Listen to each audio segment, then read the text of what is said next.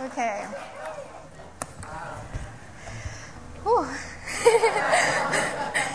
Um, so, um, hi. um, I'm just going to ask you guys to bear with me because I'm pretty nervous. Um, um, a lot of you guys may not know me, but my name is Luciana. I've been in D2L for almost two years now. Uh, when I found out that D2L was doing a takeover, I felt it that God put it in my heart to say something to you guys today. So that's why I'm here. and um, so I'm going to talk to you guys today about self reflection. Um, self reflection, I think, can be a really hard thing to talk about because as humans, we tend to be very stubborn and we never like to admit when we're wrong, ever, including myself. I hate it. But when, but it's a very important thing to realize when you're wrong and be able to learn from it and grow from it. Um, and it's also very important that we learn how to do this because of our goal here and our purpose here. And I think that we don't realize that enough. So I want to start off by looking at Romans 2:24. It says, as the scripture says, people in other nations insult God because of you. And the scripture when I first read it seemed pretty crazy to me because as Christians, we're loving people. We're, we love God and we show the love of God. That's what I always believed in.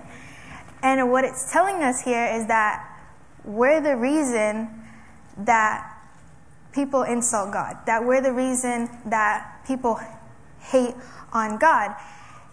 And that's not, that's not what we're supposed to be doing. Um, and it reminded me of this time where when I first got social media, which was about a year or two ago, um, and I was scrolling and I saw a video of some Christians protesting, and it, it, they weren't acting how I thought they should act. I mean, it was very verbal and very hateful, and I was just in shock because as someone who I grew up in only two churches, and I never felt hate. I loved the communities that I was in, and I just was never exposed to that and never exposed to other people's opinions and arguments. And my first reaction was let me go look through the comments. And the comments were just people flooding their opinions about who we are, what type of people we are, and they were almost all negative. And as someone who has never seen anything like that before, I was very confused. And ever since then, I've seen more and more videos and more and more protests about Christians, Christians protesting against homosexuality or abortion or things like that. And we all know what we support in and what we believe, what we tolerate and what we don't. But the way that we express what we believe in is extremely important. When it comes to our goal because we have a goal here and a purpose here. And uh, when it comes to our goal, a main part of that is showing God's love. But what does that mean? Because I can tell you to show God's love, but do we really know what that is? In 1 John 4:10 it says, "True love is God's love for us, not our love for God. He sent his son as the way to take away our sins. And here, it's, which is not up there, but um, it's telling us that God's love is the strongest type of love. It's, his, it's true love. It's stronger than any love we can give to another person. It's stronger than our love for us, for, for our love for Him. And and because he loves us that much, he sent his son to take away our sins. In Romans 5 8, it says, But God demonstrated his own love towards us, in that while we were still sinners, Christ died for us. So again, he's showing us that he loves us so much, even though we're sinners, even though we make mistakes every single day of our life, he still sent his son to die for us. And in the Bible, there's millions and millions of examples of God's love, and it's always tied to the crucifixion. It's always tied to the crucifixion. And I'm sure all of you guys have heard the expression actions speak louder than words. Um, and that plays a really big role here. Because I can tell anyone that I love them, but if I don't show it, it has no meaning behind it. There's no meaning. But if I tell someone I love them and I show them through my actions, I show them that I care for them every day, they're going to believe me. So now, if I tell somebody, Jesus loves you, God loves you, it has no meaning. It has no meaning until you tell them, God loves you because he sent his son to die for you. God loves you so much, he sent his son to die for you so that when you're in a place where God is judging you, you're not guilty, you're innocent. He sent his son to die for you so that we can all have a clear path to heaven. And um, and we need to really think about that because when we're bringing people to God, because that's our goal, that's our goal to bring people to Christ, that's our purpose here. When we when we tell somebody that Jesus loves them, it, to them it's like a stranger. To them it's like a stranger telling them that they love them. It really doesn't mean anything. So we need to add more to that. We need to tell them about what Jesus did for us, what God did for us. Not only does the scripture show us that, but it shows us that God's love is strong, it's passionate, and He is committed to us fully. In 1 John 4 7, it says, Beloved, let us love one another, for love is of God, and everyone who loves is born of God and knows God.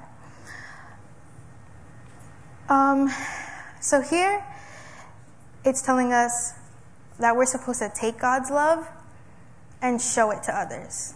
That we're supposed to love everyone because that's what we're here to do. Our goal here is to bring people to Christ. That is our purpose, right? And that's how we show people our love. Um, and I actually experienced this a few weeks ago. Uh, actually, I would say a few months ago. Um, so, um, a lot of you may not know this, but my grandmother passed away about a year and a few months ago um, due to COVID. And my grieving experience was kind of odd compared to other people's because at first I was obviously I was very sad and upset, but I was okay and I was there for like my mom and my aunt and my uncle. And I was just trying to be there for everyone. But as time passed, my grieving got worse. And I fell into like some bad depression and anxiety. And obviously, when you fall into depression, your actions and your moods change a lot. So I wouldn't go to school every day of the week, and I wouldn't, I would not come to church for like a few weeks. And obviously, my parents started to see that. And they truly loved me because the first thing they did was we started a nightly devotional every night. And it didn't have to be about anxiety, it didn't have to be about depression. It was just us sitting either at a table or on the bed and talking about God. And once they saw me falling from God, their first reaction was to bring me to God. Their first reaction was, let me help Luciana pick herself back up because that's what she needs. And that's how I know they truly love me.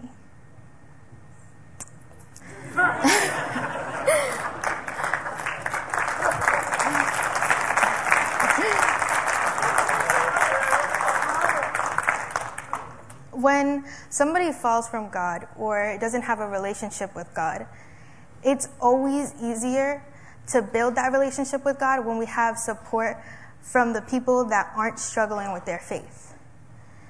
and who are willing to love you and not judge you incorrectly.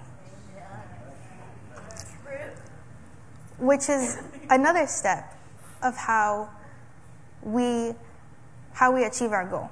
Okay? Good versus bad judgment. judgment is a very necessary thing, I think. And a lot of people may say, yes, judgment's necessary. A lot of people may say, no, we can't judge other people. But judgment is so that we can help others acknowledge of their mistakes and their sins. And but there's also a correct way to do it because judgment can push or bring someone from God. And that's that's if our goal is to bring people to God, then we have to be judging in the correct way because that is what pushes or brings people to God. So we need to look at ourselves, we need to self reflect and think, Am I doing this correctly? Um, so judgment shouldn't make someone feel unloved and they shouldn't feel unwelcomed. Bad judgment comes from hatred. And there's God and there's the world.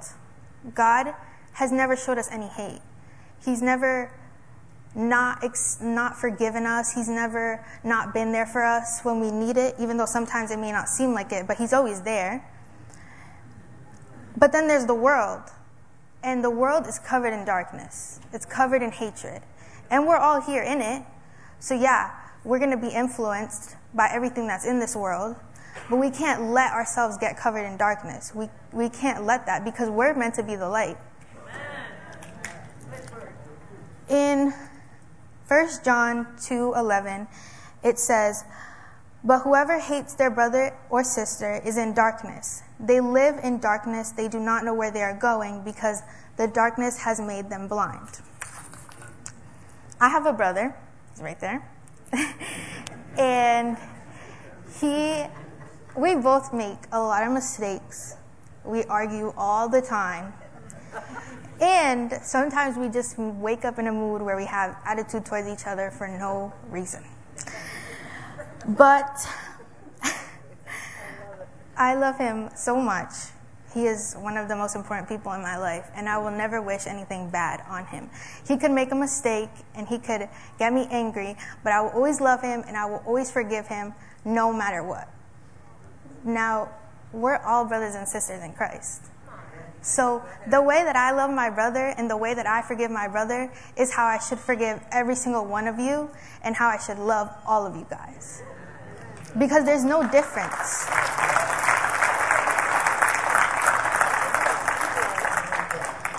Now, the second part of that verse says, They live in darkness, they do not know where they are going because the darkness has made them blind. Again, we're in this world full of hatred.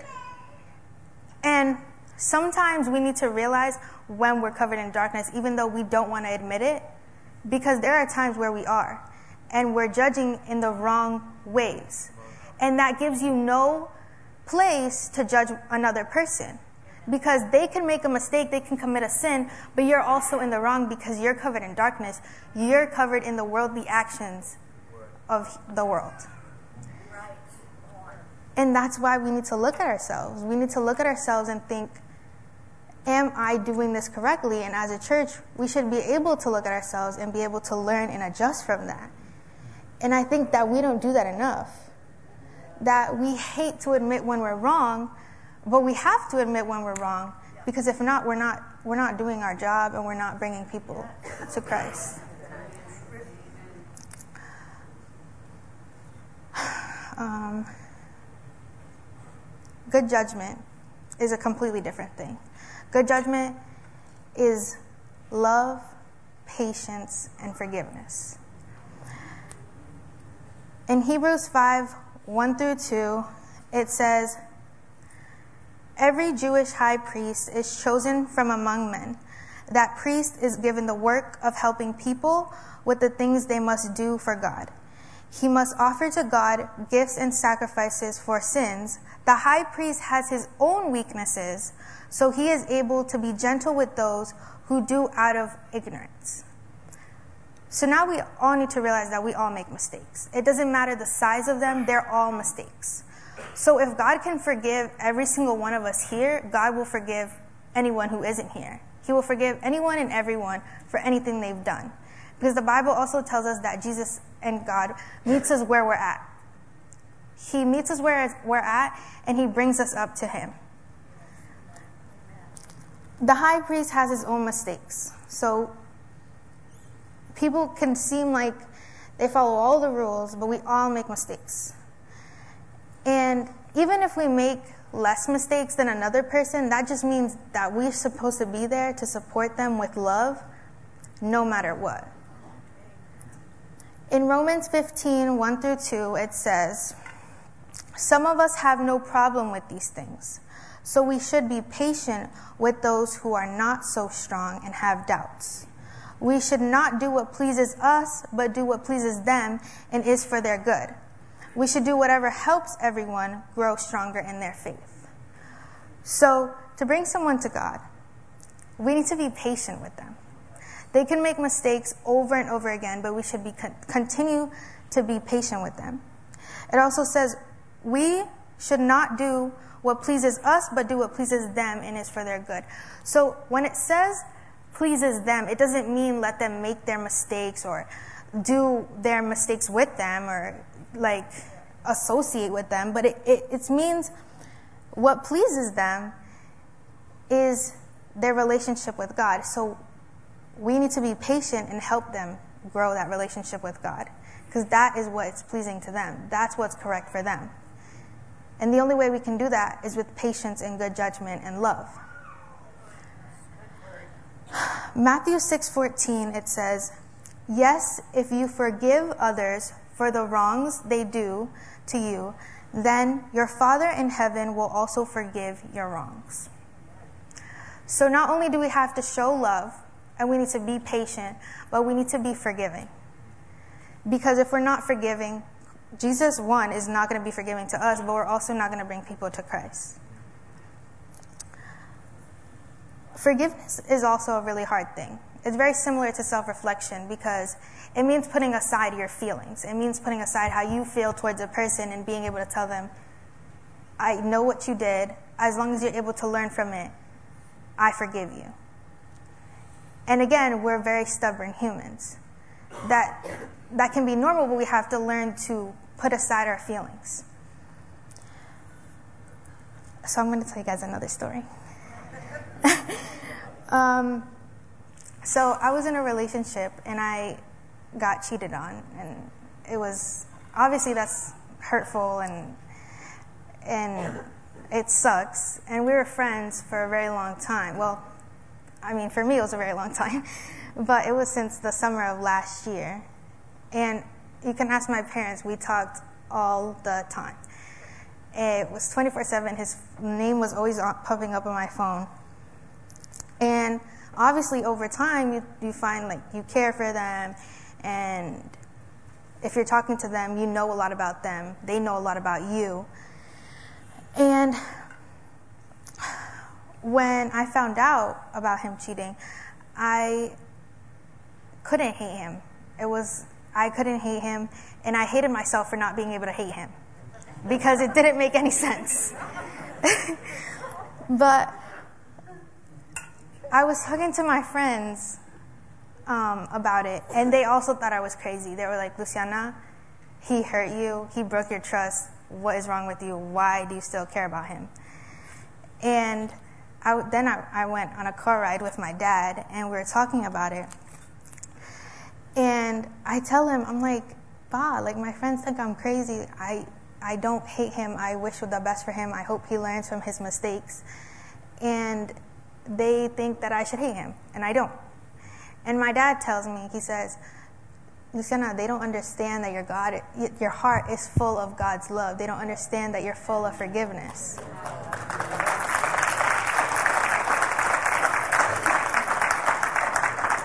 I didn't understand that myself.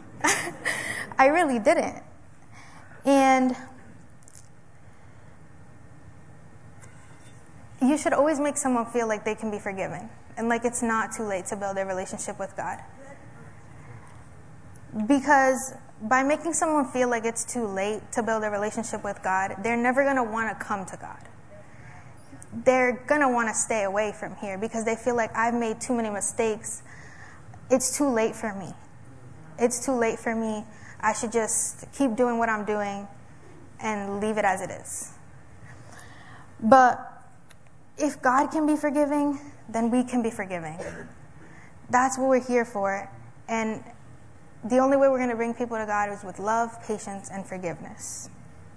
Which again isn't easy, which is why we need to look at ourselves and think, what can I do to fix myself? Because it all starts with us. It all starts with us as a church. And if we're able to hold ourselves accountable and each other accountable. In Matthew 5 6, it says, Blessed are those who hunger and thirst for righteousness, for they shall be filled. Righteousness is a really weird thing. I didn't even know what it was until a few weeks ago. But when, um, if I want to be righteous, it's different than I want righteousness. I want to be righteousness and I want righteousness. Because I can be righteous and I can do all the right things and I can do I can follow everything that it tells me to do in the Bible and I it's I'm going to heaven. But I want righteousness is I want righteousness for myself and I want it for you and I want it for you. I want it for everyone here. And that's completely two different completely things two different, two, two completely different things. now it tells us that we hunger and we thirst for righteousness. When you hunger and you thirst, you're desperate for food and water. We need food and water to survive. If not, our body starts failing. And obviously, our body's not going to start failing if we don't have righteousness, but that's how it should make us feel. That's how it should make us feel because we should be desperate for righteousness. We should be desperate to do the right thing. We should be desperate to bring people to God. And if we truly hunger and we truly thirst for righteousness, then we're going to step back and look at ourselves. We're going to make sure that we're following all the steps that we're supposed to be following. We're going to make sure that we're judging in the correct way. And if we're not, we're going to look at ourselves and we're going to admit it. You don't have to tell anyone, but you're going to admit it to yourself and you're going to change the way you're acting. You're going to adjust and you're going to learn. You don't have to be disappointed in yourself, but you're just going to learn from what you are doing. And we just need to recenter and refocus on what we're here for, what our purpose is. So every day, ask yourself as an individual, am I bringing people to Christ? Am I showing God's love? Am I showing good judgment? Or am I going to be the reason that people view us as hateful people? Am I going to be the reason that the people in those comments from that video were expressing their opinions about how we're hateful people and how we're not loving and that's why they don't like us. Are we going to be the reason for that? Or are we going to grow as a church and as a person and think, am I doing what's right? Am I really doing what I'm supposed to be doing? And I want to take this as an opportunity to just look at everyone here and people watching on YouTube. Um, we're sorry. We're sorry for if we if you ever felt judged or if you ever felt unloved by us or by me or by anyone here. I'm sorry if it's made you feel like you can't come here or you can't grow from where you are or you can't build a relationship with God because that's not how you should feel. And don't let our mistakes, because we're human and we make mistakes, don't let our mistakes stop you from finding your relationship with God. from loving God. Don't feel like you can't be forgiving because God forgives you. Doesn't matter if anyone here doesn't forgive you. It matters if God forgives you and if God loves you. Because at the end of the day, that's all that matters.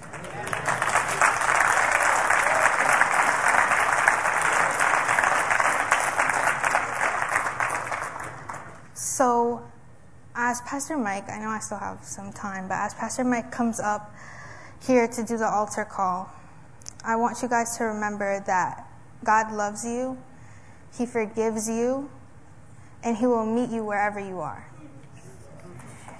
And if you don't feel hatred and you don't feel unloved, think about, just self reflect and think about, am I doing what is right? Am I really taking the correct steps to bring people to God? Is that what I'm doing? And that's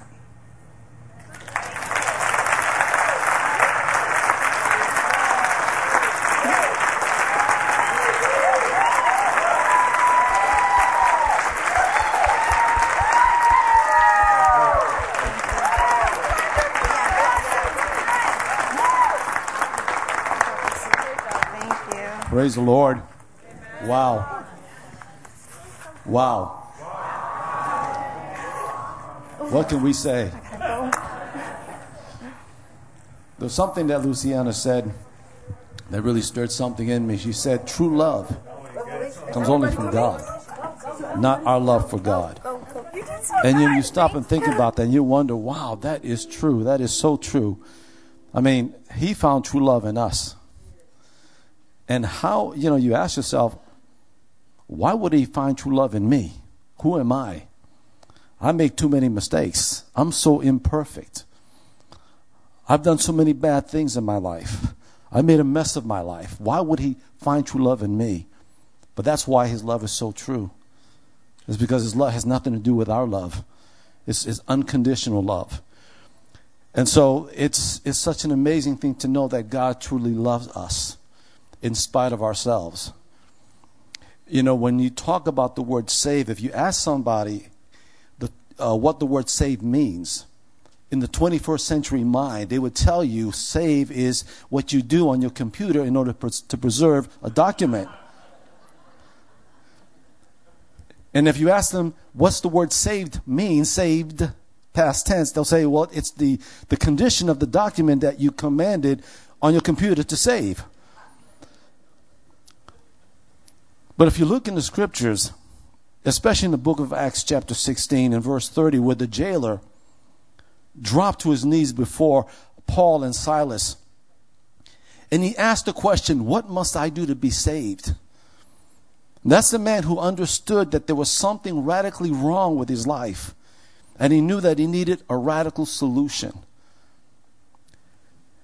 And I want to, and before we, the, the worship team closes out uh, on, on the service this evening, uh, this morning, uh, those of you who are watching, those of you who are here today, have you ever asked that question? What must I do to be saved? Have you come to the place in your life where there's something radically wrong with your life? Something is radically missing. And no matter what you've done, no matter what avenue you went to, you still could not find that peace. You could not find that one thing that's going to fill that void in your heart. And you realize that what you need is a radical change, a radical solution. Well, that solution is Christ Jesus. Because of the fact that He loved us, He spared us in eternal punishment by taking the, punish upon, uh, the punishment upon Himself and taking our sins upon Himself. Luciana said when we think about God's love, it's connected with the crucifixion. And that's the ultimate demonstration of love. It's the fact that He took our sins upon Himself, nailed it to the cross, and settled our sin once and for all. He's forgiven us of everything we've ever done, everything we've ever said, everything we've ever thought that is contrary to the Word of God and contrary to the will of God. If you can imagine that, if you can grasp hold of that, if you can wrap your mind and brain around that, and come to the place where I need that love. And so before we close out the service, I want to ask this question. Those who are here and those of you who are watching, if you've never ever given your life to the Lord, and you're at that place where you know that something radically wrong in your life and you don't know where to turn to, Christ is the answer. He's the radical solution. And so I, what I want to do is I want to say this prayer. And, and if you're here this morning and those that are watching, I want you to repeat this prayer after me because if you've never given your life to the Lord, I don't want to help you with that. I want to help you in your journey so that your life can have some meaning, so that your life can have some truth. Over 30 years ago, I made that same decision. I came to that place. I came to that conclusion that something was radically wrong in my life. And when I finally realized the solution is in Christ, I surrendered everything. And the moment I did that, the moment I made that decision, Christ came into my life and changed my life radically. That same Christ can do the same for you. So let's do this. All eyes closed, no one looking around. And I want you to repeat after me when I say this prayer. Those of you who are already saved, you can just join me as we say these words. And those of you who are watching, please say these words and, and, and mean it with your heart. Say this Father God, I come to you in the name of Jesus, asking you to come into my life and in my heart. Lord, there's something radically wrong in my life. There's something missing, and I don't know who to turn to. But I come to you and invite you into my heart and fill that void and change me radically.